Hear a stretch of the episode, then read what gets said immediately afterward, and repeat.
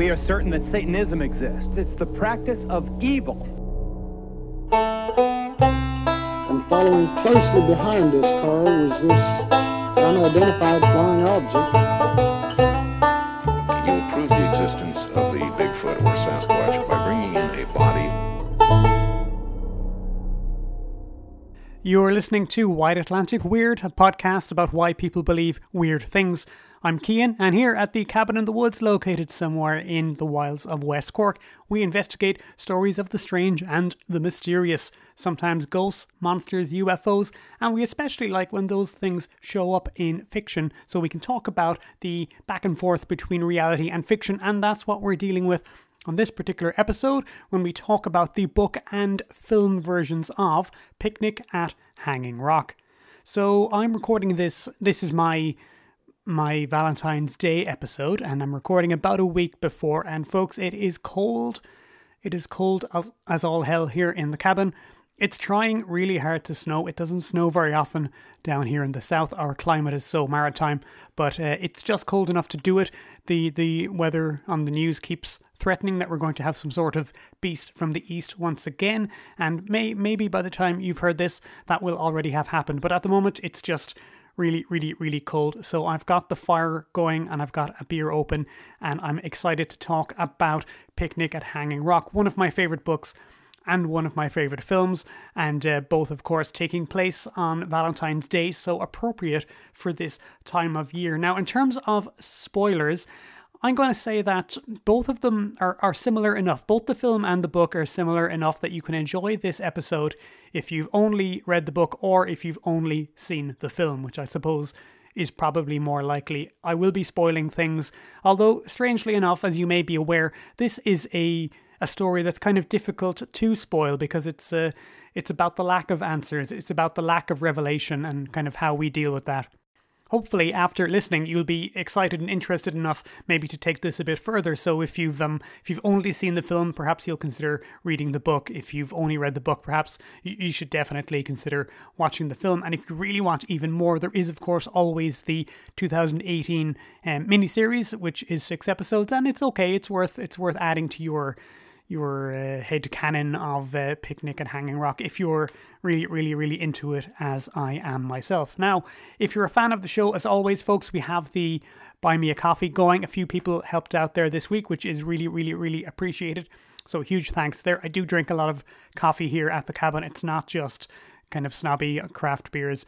Uh, the, the, the black The Black Gold does me as well. So if you if you're enjoying the episodes, folks, it's a nice way to say thanks in a, in a very non-committal way. It's just a once-off if you want it to be. Uh, we also have mugs and t-shirts with our logo, and they're very stylish. And they say, well, the mugs have the logo on the front, and on the back they say "critical, not cynical," which is the approach I try to take for matters of the, the strange. If you don't want to do any of that stuff, you can always leave us reviews or find us on the socials and uh, like share things It's really really helpful or share one episode that you like with one person who you think might like it. So, as always, I am on Twitter where I am at Strange Ireland and Instagram Wide Atlantic Weird Podcast. Check out all of my recent attempts to take bad photographs that imitate uh, really heavy black metal albums because that's a weird phase that I'm going through. So, couple of fun commentaries uh, to talk about before we get into the picnic itself. So,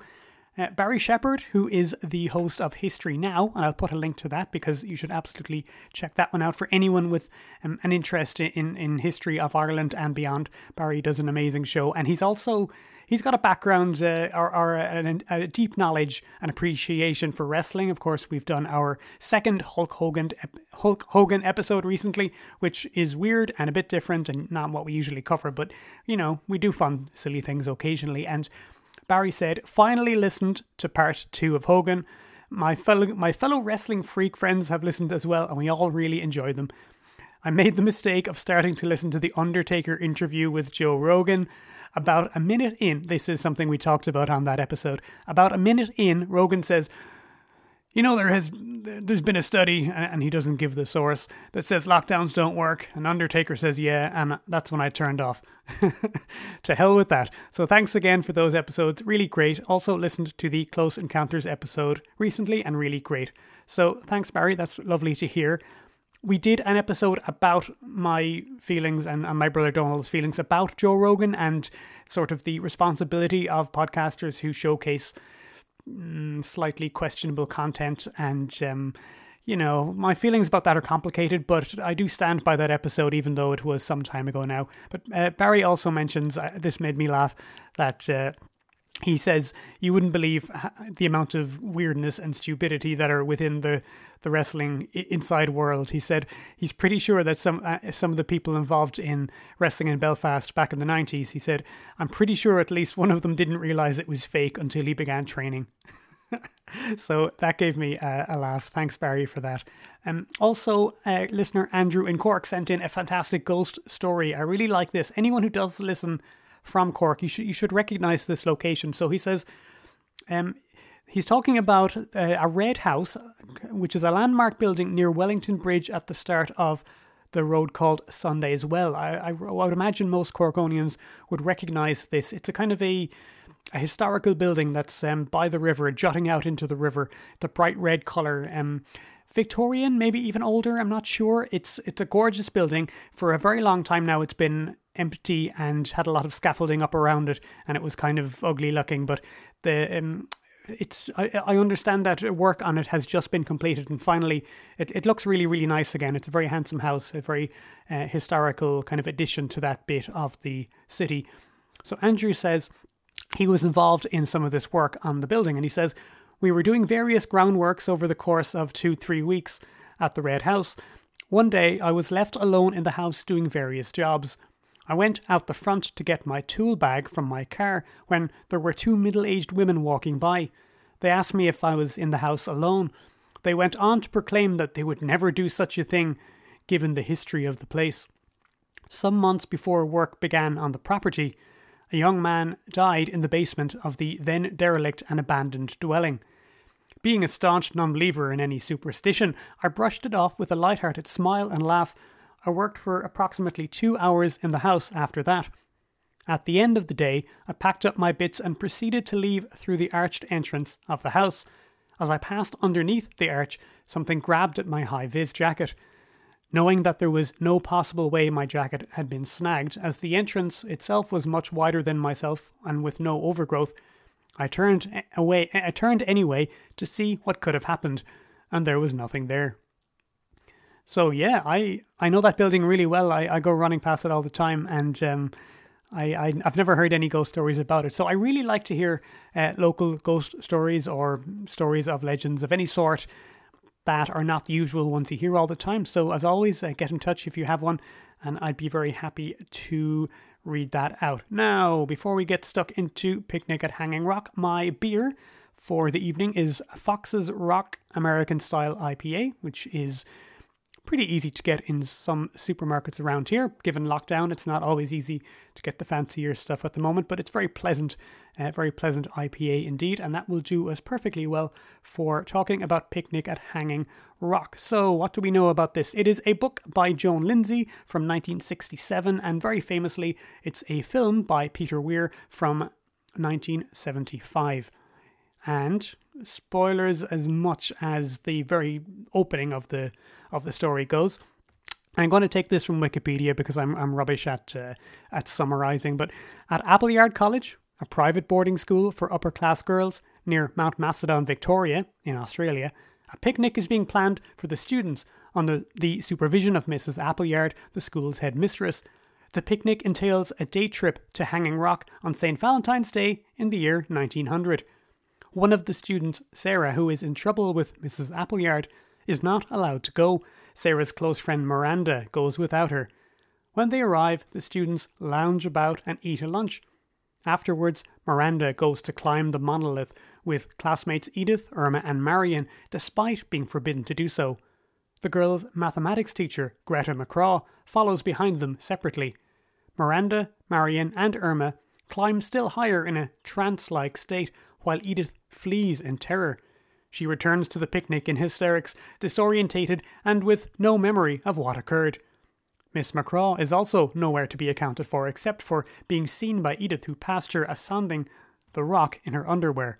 The school scours the rock in search of the three girls and their teacher, but they are never found. So, we have another Australia story. We haven't been to Australia on the show since the Yowie episode way back at the beginning. And uh, to anyone who plays a drinking game, whenever I have a personal connection to a location, and I'm always saying, oh, I, I lived near there or some such. I've never been to Australia, unlike many, many, many Irish people.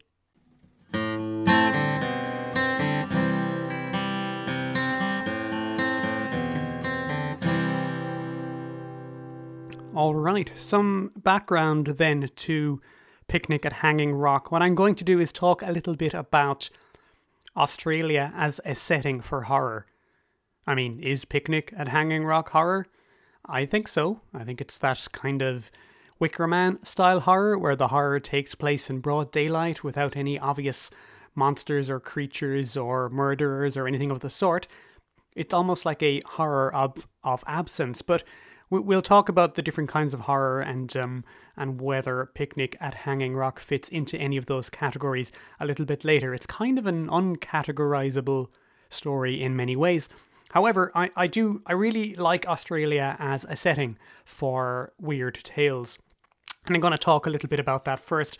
My source for this is Australian Ghost Stories, which is edited by James Doig, and this is one of those Wordsworth editions, those kind of cheap and cheerful collections of out of print materials that they're still going. I believe you can still see them in bookshops today. And they, they sometimes have really interesting collections of stuff. Some some of the uh, collections are well curated. Anyway, this one is is mostly about well, it's called Australian Ghost Stories, but weirdly, um, I I remember being disappointed when I first bought this because a good chunk of the stories don't take place in Australia. They either basically it's either Australian writers from Victorian times kind of like aping the then popular British ghost stories and having them set in London or um, you know, stories that happen all around sort of Australasia, other parts of that, that part of the world. And I, I always guessed that the editor here actually had a hard time in selecting, in finding a, good number of Australia set uh, supernatural stories. And I think that is due to something that is important in our discussion of Picnic at Hanging Rock, which is the the colonial culture of Australia and how they themselves viewed themselves and how they viewed Australia and how they viewed the difference between their own culture and the Aboriginal cultures. And all of that stuff, of course, is going to be lurking just below the surface of any reading of Picnic at Hanging Rock. So, in, in the beginning of this book, James Doig says about um, horror in Australia. Now, he's, he's talking specifically about Gothic horror. That This collection is kind of taken with gothic the gothic flavor of horror in particular mostly because of the time the timeline it's dealing with which is victorian um, and and I don't think necessarily Picnic at Hanging Rock is. I don't know that Gothic is the most um, um, uh, relevant type of horror that it might fit into, but horror nonetheless. So he says Australia was similar to the United States in that it was considered too young to have accumulated the necessary props for a successful Gothic novel. In his 19 or 1856 essay, The Fiction Fields of Australia, the critic Frederick Sinnett wrote, There may be plenty of dilapidated buildings, but not one, the dilapidation of which is sufficiently venerable by age to tempt the wandering footsteps of the most arrant parvenu of a ghost that ever walked by night. It must be admitted that Mrs. Radcliffe, that's Ann Radcliffe, a famous English writer of Mysteries of Udolpho, which was a famous foundational uh, Gothic novel. It must be admitted that Miss, Mrs. Radcliffe's genius would be quite thrown away here, and we must reconcile ourselves to the conviction that the founding of a second Castle of Otranto, another foundational Gothic novel, can hardly be laid in Australia during our time. So if you're familiar with uh, Picnic at Hanging Rock, this might be giving you flashbacks of Mrs. Appleyard, you know, talking about poetry and uh, demanding only classic, classical and time-tested English poetry and none of this Australian shit, and definitely no making up your own poetry. He goes on to say, how could Australia produce a recognisable Gothic literature without a single age weary medieval castle, replete with secret passages and trapdoors, or the background of superstitious terror and ignorance that Victorians saw as characteristic of the Middle Ages? Again, yes, yeah, so this, this obsession that Australia can't possibly be a good setting for a horror story because it just isn't old enough, by which, of course, they mean it, doesn't have a centuries long European culture with a written history for them to use in the same way that uh, Gothic literature and other kinds of weird fiction were using at the time. He then writes Marcus Clarke expressed this otherworldly quality in his preface to the collected poems of Adam Lindsay Gordon, published in 1876. And then he quotes Marcus saying, I like this. What is the dominant note of Australian scenery? That which is the dominant note of Edgar Allan Poe's poetry weird melancholy. The Australian mountain forests are funereal, secret, stern. Their solitude is desolation. They seem to stifle in their black gorges a story of sullen despair. No tender sentiment is nourished in their shade. In the Australian forest, no leaves fall. The savage shout among the rock, the rock clefts. From the melancholy gums, Strips of white bark hang and rustle. The very animal life of these frowning hills is either grotesque or ghostly. Great grey kangaroos hop noiselessly over the coarse grass. Flights of white cockatoos stream out shrieking like evil souls. The sun suddenly sinks, and the mopokes burst out into horrible peals of semi human laughter. That's great. This is much better. I like this. So, uh, you know, this is a, a guy writing in actual Victorian times, I think quite accurately spotting the potential in the Australian scenery for really, really great stories of unease, stories of the weird. And already, I, I hope you can tell that this is already wrapped up in a very colonial idea of Australia. The idea that you are somewhere which is weird and strange and different. You are somewhere that is fundamentally alien to your, you know, European settler sensibilities. And of course, that again is, is what Hanging, Hanging Rock is, is all about. Later on in this same collection, there's a short story called The Bunyip by Rosa Campbell Praed, who is an seems to be an absolutely fascinating woman who I, I must find out more about, and I think I warrants perhaps an entire episode by herself, given the sort of stuff she's written, her, her obsession with spiritualism, uh, the the crazy adventurous life she's had in in Australia as a, as a settler person. But the bunyip, of course, you've probably heard is is a well known. I mean, on the face of it, it's it's a cryptid. It shows up in cryptozoological literature as a an Australian mystery animal, but it comes from Aboriginal folklore. It's a it's a creature of the dream time. It's it's a it's a creature with sort of mystical or magical or even religious connotations. But um, at, at the beginning of this, uh, Rosa Campbell Praed, again writing in, in late Victorian times, feels the need to almost apologise for Australia's lack of, you know, a European history and how dare I set, you know, a spooky story here when there aren't any Gothic castles around. And she says, Everyone who has lived in Australia has heard of the bunyip. It is the one respectable flesh curling horror of which Australia can boast. The old world has her tales of ghoul and vampire, of Lorelei, spook and pixie, but Australia has nothing but her bunyip. There never were any fauns in the eucalyptus forests, nor any naiads in the running creeks. No mythological hero left behind him stories of wonder and enchantment. No white man's hand has carved records of a poetic past on the grey, volcanic looking boulders that overshadow some lonely gullies which I know. There are no sepulchres hewn in the mountain rampart surrounding a certain dried up lake, probably the crater of an extinct volcano, familiar to my childhood, and which in truth suggests possibilities of a forgotten city of Kor. Well, thanks, Rosa. Nice, nice reference there to, of course, the Lost City from H.R. Haggard's novel She. Kor, of course, is where she lives in, in East Africa, a, a mystical city kind of nice to see the back and forth between the different strands of weird fiction at this time and just how widespread these ideas were. It's it's cool to me to imagine this kind of uh, settler colonial lady living at the end of the 19th century somewhere. Uh, she she was in a very remote district, I believe, and reading these English novels about explorers in Africa. Fantastic. So again, this piece of writing is amazing because on the one hand she's she's saying oh, Australia doesn't have the requisite, you know, spooky old houses to tell ghost stories. And at the same time, she's describing the landscape in a way that just shows how ripe it is for a very different kind of horror, which if the phrase folk horror is coming into your head with all of these lurid descriptions of the weird melancholia of the Australian landscape, then, you know, if, there's been some back and forth online recently about what constitutes folk horror. I don't really want to get into it, but in as much as it, you know, an important element of it is man's relationship with landscape, I think it is absolutely on the money with this sort of thinking and with Picnic at Hanging Rock in general. So I don't want to go too much further without mentioning um, a, a sort of a project I came across online called Miranda Must Go.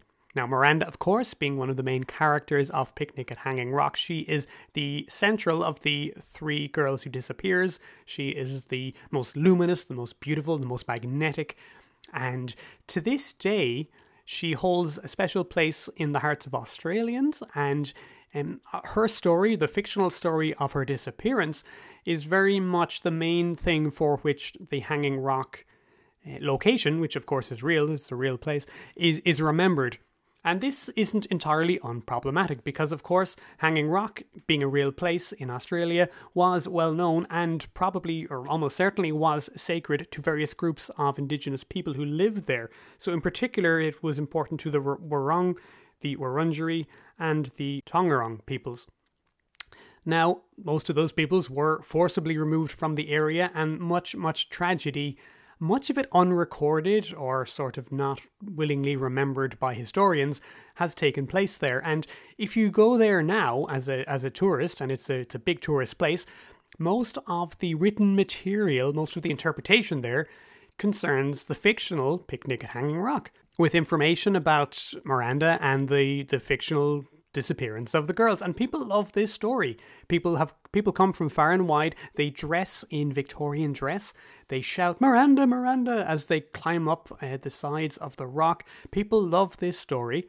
And that's fantastic. That's amazing. I'm here about to talk about the story for maybe an hour so i'm part of this as well. However this this movement um, miranda must go. The idea is that you know stories like this are used to cover up other stories that's and and they just focus on who is being foregrounded here and who is being backgrounded and while any individual novel on its own you know can be seen as harmless so picnic at hanging rock is uh, a very white novel, and it's a novel by a white lady writing about white settler colonial Australian society, and that's fine on the face of it. But as part of a wider cultural movement, you start to see that you know there are there are issues here as well. So a little context, I, th- I think, might be important. So the the Miranda Must Go campaign it seems to be defunct. It seems to have shut up shop about a year ago. But I'm just mentioning it because the the lack of actual indigenous people in the novel is is blinding. Um, it, it's this is very complicated, and I again I know I'm dealing with fire, but the the idea of the Aboriginal people as representatives of the continent of the land in effectively a pseudo folk horror story is very great, and it kind of underpins everything else that happens in the, in the novel. The anxieties of the settler society, the awareness that somewhere at the back of their mind they know that they are the products of a grossly unfair system. It's it's there. It's beneath everything that happens, but it's it's never on stage, and no native person or aboriginal person has, has any scene in this book. They don't say a single line. There's one aboriginal tracker is mentioned for like one single line and then never again. Partly this might be because of Joan Lindsay's own lifestyle and, and the life she knew, and she was just recording it the way she she knew and thinking about it the way she was used to. On the other hand, w- w- like I said, when taken as just an element of the larger Australian sort of whitewashing, it is a little bit troubling. Now, let's try and put this in context. So, I have a paper here called Fear and Loathing in the Australian Bush by Kathleen Steele, and I'm just going to read a section here. She says, By the late 1890s, Aborigines all but disappeared from literature, and the landscape in the preceding period became increasingly described as containing a darker spiritual aura a resonant, pathetic fallacy that impressed upon Europeans an idea of solitude and desolation. The perception arose of the continent as a blank page on which any image could be imposed, an enormous blackboard on which Europeans scribbled, a tabula rasa, sort of like a, a blank slate, I guess, on which the European consciousness was expected to write. The insistent lack of acknowledgement of the indigenous people or their history, and the very real presence of Aborigines caused an uneasy contradiction at the heart of the Europeans' quote, unoccupied country. Early representations of the Aboriginal as an unhistoried embodiment of the malevolence of the harsh Australian environment were conflated into a timeless, demonic landscape that threatened and fascinated white Australians. The Aboriginal presented an other that must be subdued, a prehistory history had to fight, a prehistory that fell victim to unconscious amnesia, affecting all Australian culture from political rhetoric to the perception of space or landscape itself. Wow, so that's that's strong stuff, and um, anyone with a little knowledge of, of Australia's history will see this is not at all overstating the case. So, while while on the one hand, the, the the place of the Aborigines and the, the discomfort of the Europeans having, you know, displanted and put themselves on top of this ancient system is palpable and, and affects every bit of this novel. At the same time, the, the very lack of any Aboriginal voice in it directly is troubling. And I suppose you could argue that the Aboriginal people are represented by the landscape in in a in a way, uh, but e- even that is not devoid of some slightly icky uh, connotations. So there's been a fascination with this book ever since it came out, and I think it contains within it some really fundamental basic stuff that is is just catnip to us and and a lot of it has got to do with the mystery the fact the sense of the mystery the fact that it's never resolved and it ties into like like elements of true crime that we're fascinated by mysterious disappearances which are of course uh, an evergreen subject of you know paranormal topics of all kinds paranormal books and podcasts stuff like the Dyatlov Pass or the the missing girls, uh, the Dutch girls from Panama, which is a story I'm particularly taken with. Um, the the missing Scottish lighthouse keepers. Any story where there's something we don't know, something is never solved, will always, I think, be fascinating to us. But let's let's go further than that. Um, the fact that they are these like young, pretty, upper class schoolgirls. I mean, they're that's that's huge, and that makes me think of what in the US is sometimes called like missing white girl syndrome, which is this idea that you know bad things happen to people from various uh, disadvantaged groups in America all the time, and it's just kind of expected. You know, oh well, you know they live these rough lives, and some of them go missing sometime. I've seen this myself uh, in rural parts of Canada, where you go into um, you know, you go into these little police stations that are off the off the the the motorways or the highways, and they always have these pictures of missing girls up on the wall, and you know the percentage of the, it depends on where you are in Canada, but there are places where they are all Indigenous people, and that's you know you don't you, you're not hearing about these cases, but stereotypically at least when you know a young pretty white woman goes missing that's all over the papers. So that's that's what americans call the missing white woman syndrome. Married to this is the very particularly Australian historical idea of you know children going missing in the bush as it were. So uh, their conception of themselves the, the settler white settler australians as being you know the these small bastions of civilization in this vast empty wilderness to use the tabula rasa idea and ignore the millions of people who were there who were being wiped out at the time. You've got this idea that you're surrounded by this hostile landscape and your little kid could just wander off the ranch and take a few steps into the bush and then something awful would happen to them. And this this bits of this idea still show up in the like in my part of the world there's this like joke about australia that like everything in australia wants to kill you because the you know it, it it has a lot more venomous or poisonous wildlife than other parts of the world. There's a famous painting which you'll see if you look up Picnic at Hanging Rock on Wikipedia, and it's called The Lost Child by McCubbin. And um, the the imagery of it is it's just a little kid standing on their own amongst all these gum trees, looking a little bit despondent, and it's slightly, I don't know if impressionist is the word, but it's got a kind of a foggy haze to it, and it looks a bit muggy and a bit dreamy, um, which you know ultimately was the visual style for Peter Weir's Picnic at Hanging Rock film in 1975. And, and is often seen as one of the style of pictures that might have influenced Joan Lindsay when she wrote Picnic at Hanging Rock. First of many editor uh, interruptions here, uh, she was also influenced very much by the painting At the Hanging Rock by William Ford in 1875, which, again, if you take a look at online, I think you'll find will remind you very much of the imagery of the film.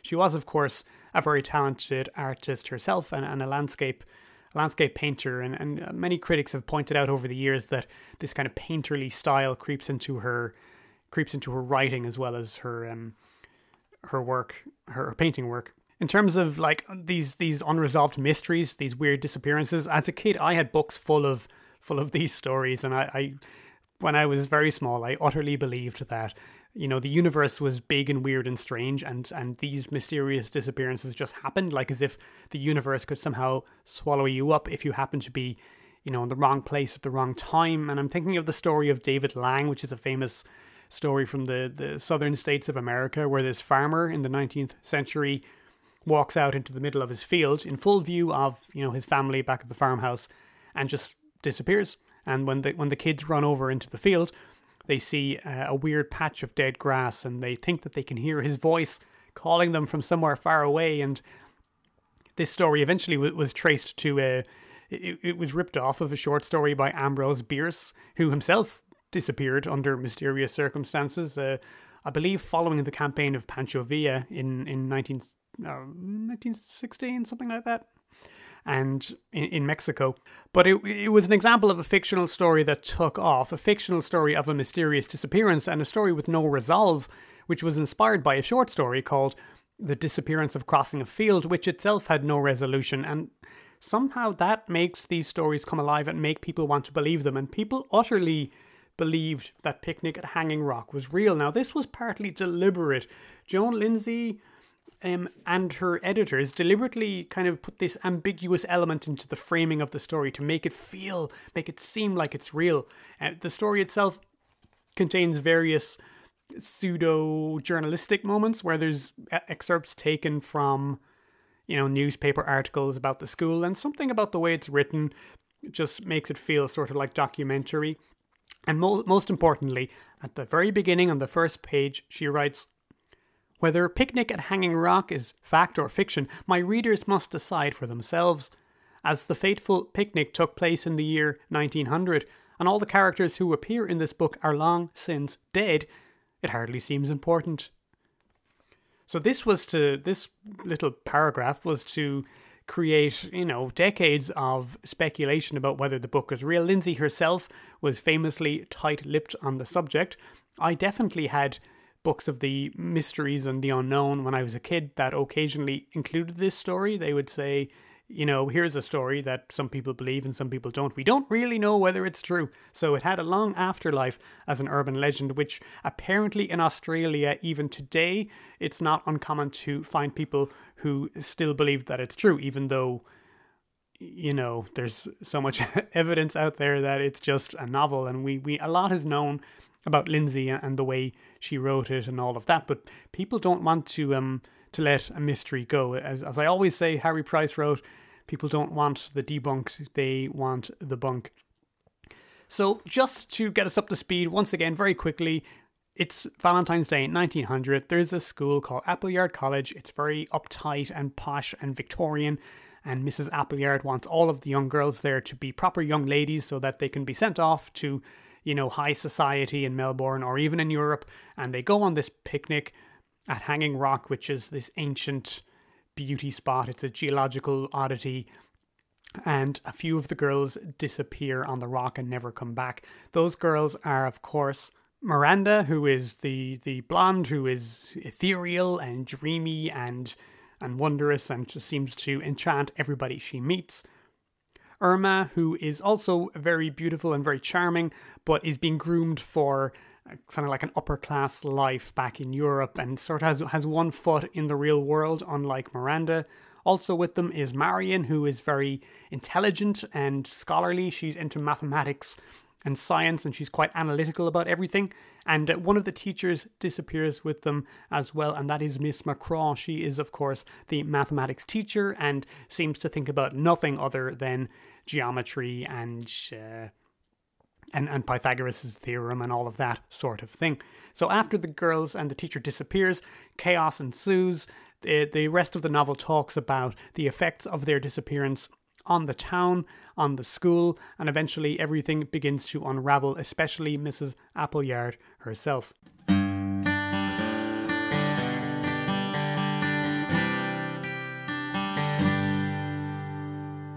So I'll just point out some obvious stuff. Let's get the obvious stuff out of the way and, and quickly do the, the usual colonial interpretation of the book. This is the sort of analysis I think you'll you'll read just about anywhere. Someone is talking about picnic at Hanging Rock, and I think it's very valid, but it's it's not unique to me. And that's that the Appleyard and the school represents the you know the forces of the colonial settler world, and then the the Hanging Rock represents the you know, the ancient, brooding, mysterious, quote unquote, um, um, native world or Australia or, or Earth, if you like, if you want to go that far. And I, I think I think you can because of the timeline we're dealing with, which which I'll get to. But you know, let's let's just take that to its natural conclusion and, and point out some bits and pieces. So, you know, the school is all about rules and rigidity. Appleyard is always um, she holds herself to a high regard in how she behaves. She's always very controlled. Um, this school, you know, the the children have to wear the, all of this Victorian regalia, and when they're going out into the bush, you know, they're not allowed to take their gloves off until they've passed through the town, you know, lest anyone think that they were, were not, you know, perfectly well behaved young ladies. And Appleyard herself is obsessed with time, and time is a very important element of both this book and Joan Lindsay's own life. Um, Appleyard is obsessed with what time it is, when are the group coming back. There's always clocks ticking around her. She always, the, the time almost serves as a, an example of her control and her power. And um, as things unravel for her after the disappearances, you know, she stops winding her watch and her clock properly and she forgets what time it is and she becomes confused about time and time itself becomes this weird malleable thing. And I I think the obvious implication here is that time, the way we understand it as as Europeans, is a an idea unique to us and not necessarily one that every every other group of people um, understands the same way we do. So that imposing time upon the Australian landscape makes no sense because it's a completely different system that operates um, according to its own rules, and those rules might end up being very, very different. Small quote here from the book while the girls are at Hanging Rock itself having their picnic. Mademoiselle, the French teacher, says, So I understand, Miranda. You have your pretty little diamond watch. Can you tell us the time? Miranda says, I'm sorry, mademoiselle. I don't wear it any more. I can't stand hearing it ticking all day long just above my heart. Miranda, of course, being probably the character uh, least connected to the everyday rules of life and perhaps the most tuned into the eternal and I think this difference of understanding of, of like something so basic about the universe as time really helps when it comes to kind of interpreting the open ended mystery of the novel, which is that you have different groups of people here looking at the universe in completely different ways using almost incompatible worldviews. So that the, the disappearance of the girls on the rock might make no sense to us because we perceive the universe according to certain rules and norms, and it's only when we free ourselves from those that maybe we can understand what's really going on. And indeed, I do see this as potentially a horror novel from some points of view, but more of a novel of transcendence, like something. I guess I'm a greenie at the end of the day. I'm a, I'm a conservationalist, and I see I see the the earth and nature as positive influences in almost every work, even if that isn't always the intent of the author. You know, you you can have horror novels where nature is is a threat or a danger to the main characters, but I guess my own personal head canon is usually that well, you know, either they were some somewhere they weren't supposed to be, or they were interacting with the system they didn't take the time to understand, or or something along those lines. So I do see this as effectively. I, I think Joan Lindsay's attitude towards the disappearance of the girls is effectively a positive one. So you've got everything within the boundaries of Appleyard College, which is a representative of very English colonial society, imposing its Englishness upon the landscape. And um, this can be seen just about everywhere in the post colonial world. Here in Ireland, you can go and see these great old big houses that were built during the colonial period, and the obsession with, especially during Victorian times. And I know I'm being a bit stereo- stereotypical here, but you, I've seen this the obsession with neatness and order and putting things in the right places and, and taming nature, you know, turning turning wild landscape. If you go out to the west of Ireland in, in places like Galway, you can see these uh, uh, amazing. Thinking of a place called Kylemore with this amazing, gorgeous sort of gothic-looking big house, and then these gardens, these Victorian gardens where everything is neat and orderly, and then just outside the boundaries of it. Um, there are this there's this wild rugged landscape and it's such a Victorian obsession and especially with the language that is used about England in these days. You know, England is like the garden of Europe, or, you know, we have made a garden of nature, and the idea that we need to take everything that's wild and beyond our control and, and make it into something that we can control. And that's what all of that is what Appleyard College represents. The rock, on the other hand, represents everything that the Europeans don't understand. It is it is ancient. It is immeasurably ancient. In fact, it's the, the, the novel posits constantly that its very age is obscene and somehow scary. Edith, the the kind of girl who's constantly described as being kind of silly and small minded, and who's possibly one of the least people, the least receptive people to the call of the rock in the novel. She is horrified by the mere idea that the rock is a million years old. This this is, is like obscene to her because, you know, I, I, I guess it speaks to the settler anxiety that they've only been present on this strange new wild continent for such a short period of time and they don't want to be reminded of this, even subconsciously. I'm going to read a little bit of text here from Fear and Loathing in the Australian Bush by Kathleen Steele. She writes The apparent timelessness of Australia is tested against received notions of European time and the permanence of the uh, of the colony juxtaposes to natural and historical time. When the picnic party is at the rock, time becomes strange. People's clocks stop, people are unsure at what time it is. Everything seems like dreamy and, and dreamlike and formless. And this is done very well in the film by Peter Weir. He, he marvelous, marvelously captures this vibe. Um, famously by uh, going into a, a, bridal shop and asking for various kinds of bridal cloth and putting them over the front of the lenses to give that kind of Victorian uh, sort of soft focus to these scenes that make them feel hazy and mysterious and dreamlike. Here's a, a quote from that segment of the novel showing quite how separate the colonizers are from the world around them.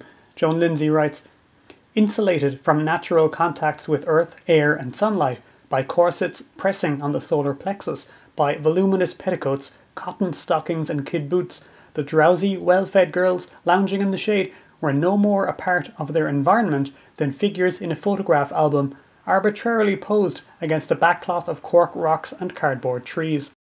A little bit later on, a character named Albert, who is also on the rock, uh, is, cl- is climbing and thinks to himself, he reminded himself that he was in Australia now. Australia, where anything might happen. In England, everything had been done before, quite often by one's own ancestors, over and over again. So that's the usual colonial interpretation. I, I absolutely think it's valid, and um, we're going to go a little bit deeper. I want to talk about the, the period of this. So this book kind of exists in two timelines at the same time, which is which is wonderful given the topic and given Joan Lindsay's own personal weirdness about time, which which we'll get to. So it's set in on Valentine's Day, fourteenth of um, February in the year nineteen hundred but it was actually written in 1967 and in, in a very real way this is a work of two eras because remember this is a pretty much an urban legend in australia. This is a story that people either believe is real or kind of want to believe is real in a, in a weird kind of a cosplay sort of a sense. So people think of it as a not as a period piece but as an actual piece of a, a story from the year 1900 with all of the Victoriana slash Edwardiana that comes with that. And this is largely because Lindsay herself is of that era. She was born in 1896 and one of the seeds of this story was that when she she always claimed that she made her first trip there as a 4-year-old in the year 1900. That's why she set the novel at that time. Now, whether she really re- remembers this or whether this became part of her own sort of personal story, I don't know. I don't think many people really remember what happened to them when they were four, but maybe she did.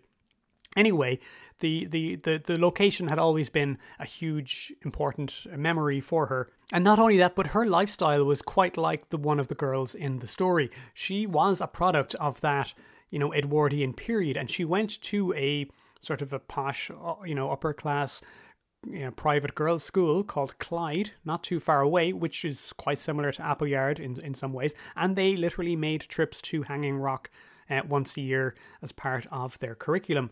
So she would have grown up in the society she's talking about. It's it's it's, it's fascinating to me that she's writing this in the 60s but having lived through the period she's talking about. So yes, it's a period story, but it's also mixed with real life memories and and perhaps a real life understanding of what that society was like. But then on the other hand, this is being published in, in, in the Summer of Love, 1967. And people forget this because it's so well written as a period piece and because of all of the documentary feeling stuff that's in it. People don't see it as a, a postmodern novel, which it absolutely is. And there is a ton of sort of you know 60s new age stuff in here if you want to go there. It's subtle. It's not in your face.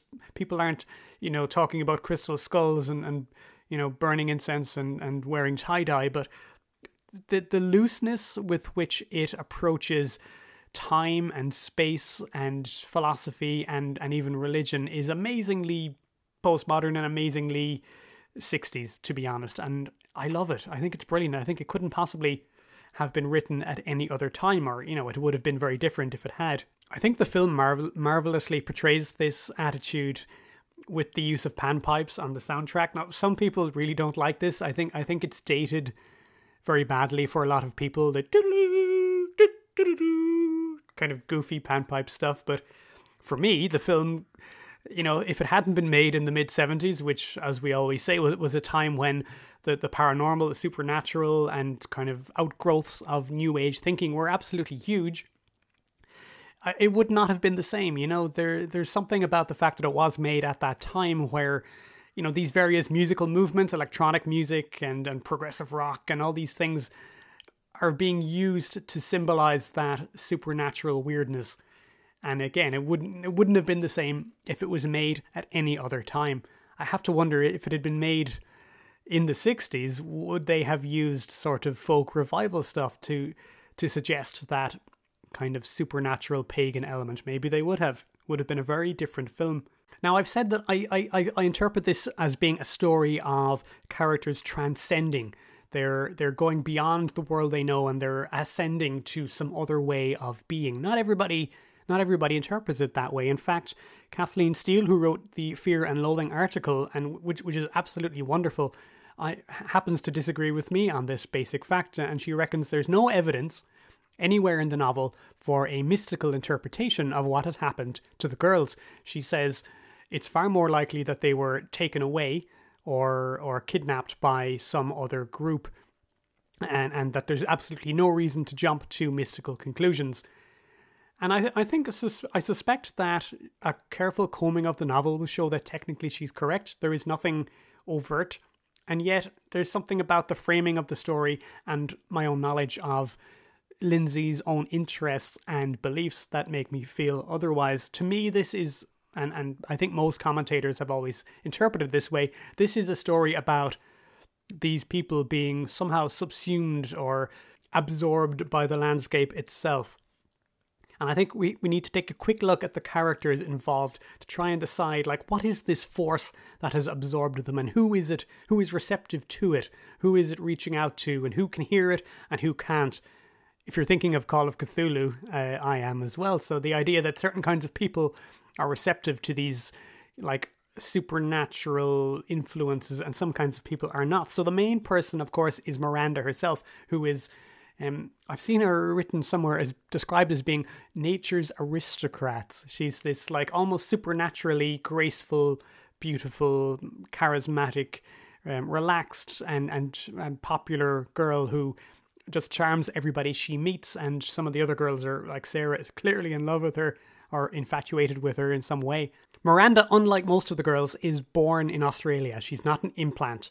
Or, that's a horrible word to use. You know what I mean? She's not been she's not been transplanted there from from directly European culture, and she seems to come from a family who are obviously wealthy, or they wouldn't be she wouldn't be at Appleyard. But she is from some kind of her family runs some kind of ranch and and she deals with horses and she so she's got that nature connection and the book constantly and the film to be fair constantly compares her to a swan other characters uh, constantly see swans and and think that she's appearing in front of them so she's this graceful ethereal being so it's it's no surprise that she herself is like the gateway between the two worlds, right? She's the most susceptible person to being taken away and spirited away. And right at the beginning of the story, she says to Sarah, You must learn to love someone else because I won't be here for much longer. And I mean, on a surface level, it's like, well, she's a senior at the school. She won't be there for much longer. She's gone soon. But on the other, on the other hand, it's like she knows that she's got a foot in the other world and that it's only a matter of time before she's kind of spirited away somehow. And to me, it's utter this this disappearance. It's it's a horror. It's a horror story for the people who are left behind because they're angry and confused, and and maybe jealous. But for Miranda, it's a positive thing and a natural thing, and it you know something like this was coming for her, and she understood it instinctively, if not if not intellectually. Two other of the women who are taken up as well are Marion Quade. Quade is a cool name, isn't it? And the teacher, Miss McCraw. And both of them represent sort of analytic, cold, cool analytical science, which is interesting to me because they're they're they're taken up by the rock, subsumed by the rock, but they're coming from an utterly different place than Miranda is. Their intellect rather than emotion, and yet somehow they are susceptible to the call of the rock, the call of the earth. And I guess there is that point of view which sees certain sciences like mathematics and physics as being like the, the language of of God or of the spirits or of the universe that you are you're dealing with these really really fundamental rules of how existence works. And therefore when you do these things you are communing. When you keep your mind on this level you are in some way communing with the infin- infinite. You could say in a way that their minds are on higher things and um, you know these these ultimate rules of the universe rather than on the mundane day to day which is the mindset that prevents you from being taken up by the rock. So for example edith who lindsay treats really horribly actually. She's constantly telling us that edith is like you know dumpy and unfit and moany and she's clearly socially awkward and i always felt sorry for her but it, it's portrayed in an almost eugenics kind of a way that some people are just born to be good and and deserve to transcend and some people are just not. So edith is only concerned with you know her own discomfort and she's she's always worried about what her mother would think. And you know young girls shouldn't do this or do that. And it's no surprise that she's not susceptible to the call of the rock. As they're climbing up the rock edith is only complaining about her discomfort. And uh, she, she's never she's never going to leave this world. She's never going to transcend. But the most interesting character then, who is kind of half and half, I suppose, is Irma. Because Irma is like Miranda. She's graceful, she's beautiful, she's charismatic and magnetic, and kind of kind of relaxed and in tune with her own feelings. But on the other hand, she very much has a foot in the in the real world because she's so rich. She's like some sort of European aristocracy, and her whole life is mapped out ahead of her, and her parents are sending her to this school so that afterwards she can r- marry some rich guy and go off to Europe and live in the high society. So I guess at the back of her mind, whatever her personality is like, at the back of her logical mind, she knows that she is going back to this sort of mundane or material society. And for that reason, the, the rock takes her in, but then spits her out again. There's an incredible scene later on with Irma, of course, which when, when she returns to the school for one time just to see everybody. And this is a extremely strange scene, and it, it has been interpreted in multiple ways. It's when the, the girls of the college are doing some sort of PE thing where um, Mademoiselle, who's the young French teacher, is playing the piano, and they're doing some sort of exercise or dance or something. And Miranda, or Irma rather, Irma comes in, having been, you know, disappeared, having having vanished off the face of the earth for a period of time. and she's dressed extraordinarily strangely. She, she's dressed in this very ornate, very Victorian get up with a bright red colour. And up until now, all the girls have been wearing white, you know, for, for purity, for virginity, for for all of the all of that Victorian reasons. But now Irma has gone through this, you know, mysterious transformation, and she's back, and she's symbolized by red, which is not about purity. It, it's about you know, very womanhood, I guess, in, in various ways. So the idea is that she's been through this transformation and now she's on the other side of a barrier. She's on the other side of the veil from them, and they sort of they somehow instinctively sense this and they're consumed with some sort of horror, some sort of jealousy, perhaps, that she's moving on and they're not, because she literally is. It's her last day at the school and she's off to swan away to a life of luxury in Europe with the hoy, hoy, hoity toity upper class maybe that's part of it, but to them, the book insists in this section because they all freak out on the attacker and they scream, What happened, Irma? Tell us, tell us, tell us, tell us. And the book insists that to them, she represents the horror of the rock itself. And it's it's very strange moment. So you've got that sort of sexuality thing going on, you've got that jealousy thing. To me personally, with my take on the book, it's always been that she's gone through some mystical experience that they have been denied and they're jealous. That's that's what I can't I can't help but but feel that. But it's it's a scene which has been um, interpreted in many many different ways. I want to talk briefly about the idea that the the rock represents going native, which was a big fear uh, in in colonial times, which was that we have to at all times, you know, dress and act like Europeans. You get all these ridiculous scenarios where the the English particularly believed, you know, they had to dress for dinner when they were out in India or Africa, and they have to wear the stiff collars and they have to wear the bustles and the corsets and all of these things, which have become a symbol, of course, of Victorian repression. And it's all a bit stereotypical, but I read a lot of colonial era stuff, and, and a lot of this did happen. And there was a belief that, you know, we have to we have to hold ourselves to this high civilization regard so that the you know the servants and the people beneath us don't get ideas and think that you know we're not better than they are so the fear then, of course, is that heaven forbid, some of these Europeans might actually like the cultures that they're living in and take some of their ideas on board and maybe eat their food or dress the way they do. And, you know, the idea that someone like Miranda, who's supposed to be the flower of English civilization, could instead, you know, become dreamy and flighty and you know, get sucked into, I don't know, the dream time or something, or some element of, of some primal element of Australia would have been a horror to them. I'm reminded of a Ray Bradbury story called Dark They Were and Golden Eyed, which is about one of his Martian colony stories. I don't think it's in the Martian Chronicles, but it's it's along the same lines where um, a family take over this uh, villa on Mars, which was inhabited by native Martians many, many years ago, and they've all died out now. And they, merely by being on the planet and you know, farming food made in that dirt and drinking that water, they start to become, they start to have these Martian thoughts, and then they start to change and their bodies change. And by the time the next rocket comes full of colonists, uh, they see what they, they see the family as being native Martians effectively. So this fear that you know the the place you're in will change you and you will lose your inherent quote unquote uh, civilization is uh, tremendously important here as well.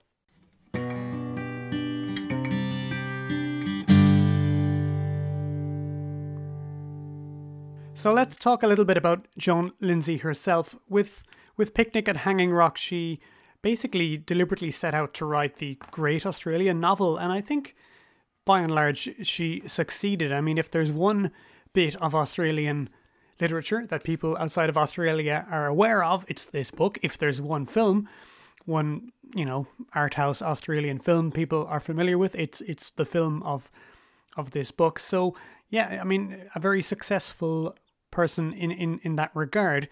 She herself was something of a mystic. That's the word that her friends used in in describing her and she this this manifested itself in various ways. She did have an interest in spiritualism, though I think she felt she couldn't express that very openly because of the largely because of the skepticism of her husband. But that sort of um, spiritual minded, or later perhaps you might say new age thinking, absolutely shows up in various other elements of her life and and of this book. And I think some aspects of her life shed a little bit of light on the book itself. So she was obsessed with time. She wrote a, a memoir about her own life called Time Without Clocks, and some of the stuff from Picnic at Hanging Rock concerned with time were things that she believed actually happened to her. So she never wore a watch. She said that uh, clocks stopped around her and other people's watches would stop around her as well. And she tended to see time as this sort of artificial constraint imposed upon reality and that that that was one way of considering the universe but not the only one. And if you weren't interested in you know caring about what year it was or what time it was then you didn't have to. Worth mentioning as well that though she had been planning on writing some kind of novel about hanging rock for many years when it came time to actually do it, she wrote it very quickly. In about two weeks, apparently having sequential dreams of each chapter night after night and writing each one the next day, being utterly consumed with both the story and the characters. Also, in her own life, she treated time very strangely, often seeing things in the landscape that other people couldn't. On one occasion, at least, she saw a nun running across the landscape being chased by somebody and later on found out that this was based on a real historical happening. She also had a great interest in the book An Adventure, which of course is about the famous historical time slip of uh, Jourdain and Moberly, which we did uh, cover previously on our time slips episode. So go and check that out if you are interested. When Peter Weir was shooting the film in the 70s at Hanging Rock itself, Joan Lindsay showed up on set, uh, unknown to at least some of the actors who were on the production, and she would have been quite elderly at this point. Um, there's a story, but apparently the actress who played Miranda, that's Anne Louise Lambert, but also the actress who played Mademoiselle, the French teacher, that's Helen Morse, both of them later recorded uh, moments where they were taking some downtime from the set uh, on at least one occasion because the actress had become a little bit, um, I think, I think, troubled or upset by just the emotion of doing the scene, and, and, and stood aside and was approached by this kind of mysterious elderly spidery woman who uh, addressed them in the name of their character. She approached Anne, Anne Louise Lambert and said, "Oh, Miranda, it's you." And um, the actress, both of them, uh, later said that it, it appeared as if she was seeing them partly as their characters. So again, you have this sort of for her time was malleable reality was malleable the the fact that she could show she could write this story as fiction and then will it into reality and then show up at the location and of course meet the characters she didn't seem that surprised that they might be hanging around so you know i mean she knew there was a film being made but at the same time I think her own personal worldview was such that, you know, there might have been a little element of something mystical going on there as well. And I really, I really like that. I really like the sound of Joan Lindsay. She sounded extremely cool. And uh, I, I sort of like her, her take on things. The idea of different timelines rubbing against each other here reminds me of another of Ray Bradbury's Martian stories. There's one called Night Meeting, where a human from the human Martian colonists uh, lands on the planet and one evening, traveling across the sands of Mars, bumps into a Martian who he thinks to be long. He thinks their civilization is long dead.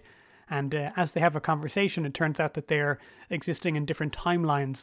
The, the Martian looks out upon the Dead Sea and, and he sees his city and his civilization alive and, and buzzing, and the human sees only you know an empty dead sea with the elements of a dead city left over. And it turns out that of course they're somehow existing in different timelines but they have briefly coalesced. And there's a feeling not only in Picnic at Hanging Rock quite like this but also within certain elements of Joan Lindsay's own life. Now it turns out that um, there was just talking about Miss Miss McCraw earlier, the, the mathematical teacher. There was an actual Miss McCraw at Clyde School, which is where Joan Lindsay went, and there is a an article about a trip she made or a trip she took some of the girls on to picnic at to Hanging Rock in the Clyde School magazine. So again, there's more details there showing um, just quite how much of this stuff was taken from Lindsay's own life. So why St. Valentine's Day? Well, this is one of the clues that eventually tipped people off that this book was not real. In 1900, in the book, Valentine's Day is a Saturday. We now know that in reality it was a Wednesday. So she must she must have picked this date for some personal reason. Within her own life, uh, as a young woman, she eloped to London with uh, the fellow who became her husband, and he he was um representative of this sort of still rich but also slightly artsy, slightly bohemian family. And I, believe this was mildly scandalous uh, amongst her own people back in Australia. They actually eloped to London on St. Valentine's Day and got married on the same day as well.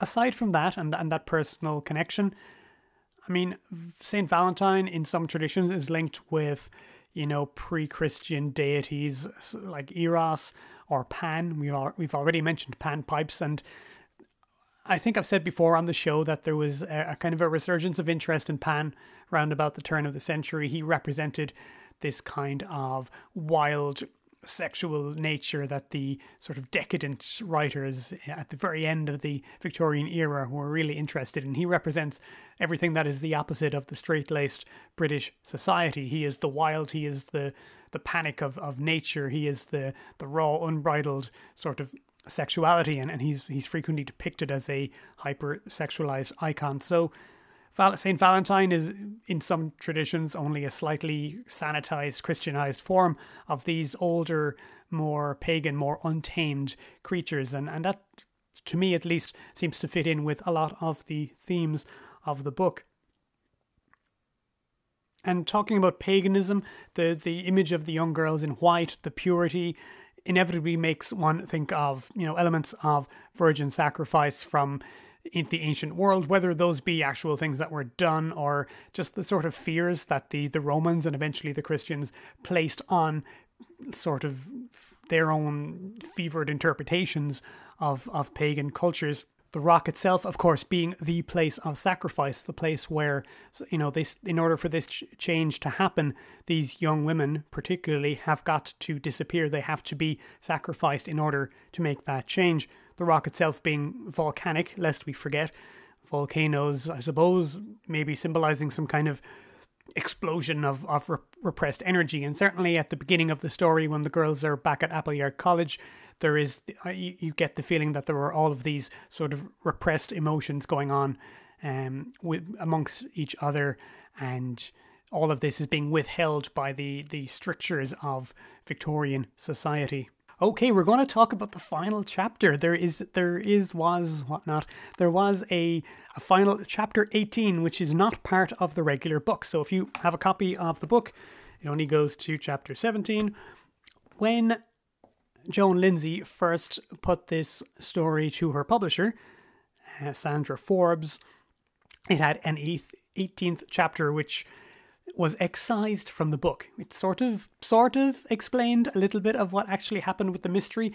I think this was an incredible I think taking this chapter out was an act of incredible restraint on the parts of Joan Lindsay and Sandra Forbes. Forbes asked for this to be done and Lindsay acquiesced.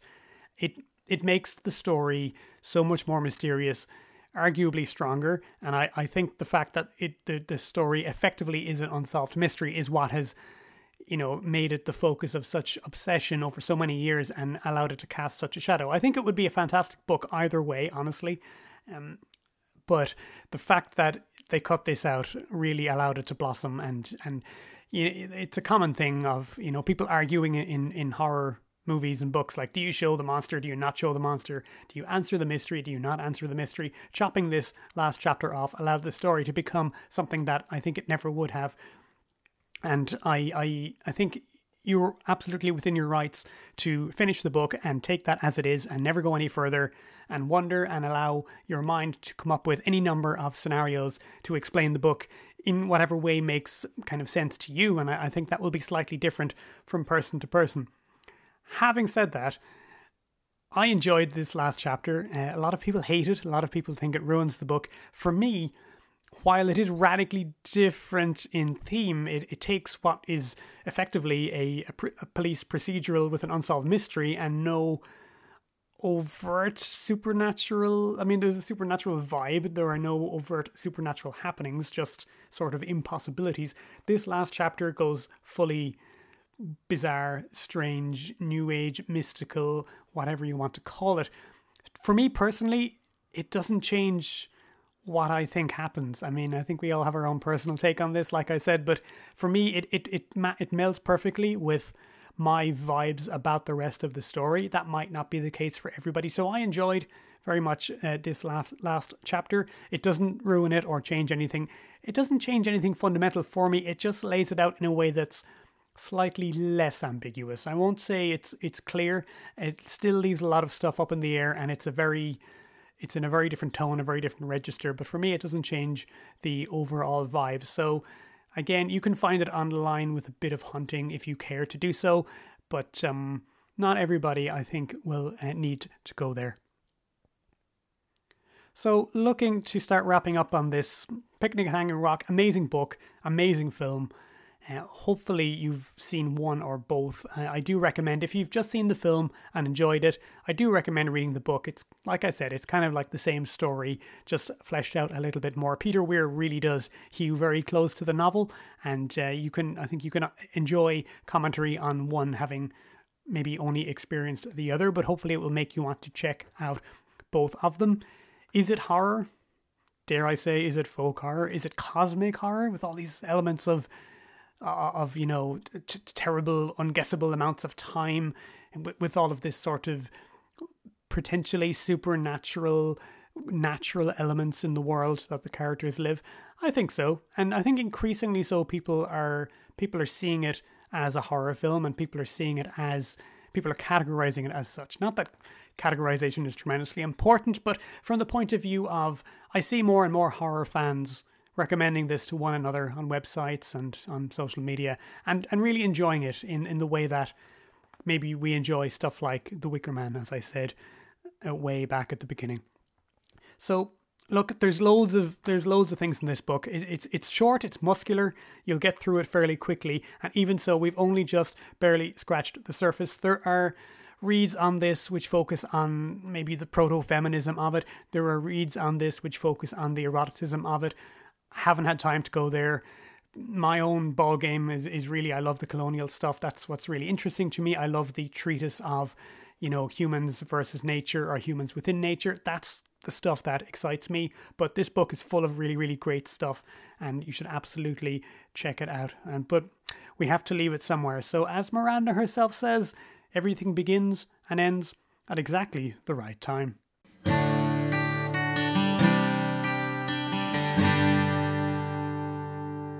That's it for this episode, folks. Hopefully, you have enjoyed it. If you want even more Picnic at Hanging Rock in your life, there is, of course, a 2018 miniseries, six episodes long. It's okay.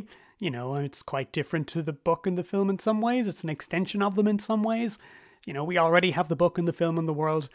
I don't mind that somebody tried to do something different with it. It doesn't take anything away from the originals. So check it out if you absolutely want more of it in your life. As for me, please, please, please check out my social media and click on those links so that you can go and send me a lovely coffee on Buy Me a Coffee or maybe leave me a lovely review or perhaps check out a Wide Atlantic Weird mug or t shirt. Uh, if nothing else, please get in touch and tell me whether or not you like the episode. So on Twitter, as always, we are at Strange Ireland. On Instagram, we are Wide Atlantic Weird Podcast. Now, until the next time, as always, stay safe and thanks for listening. We are certain that Satanism exists. It's the practice of evil. And following closely behind this car was this unidentified flying object you prove the existence of the Bigfoot or Sasquatch by bringing in a body.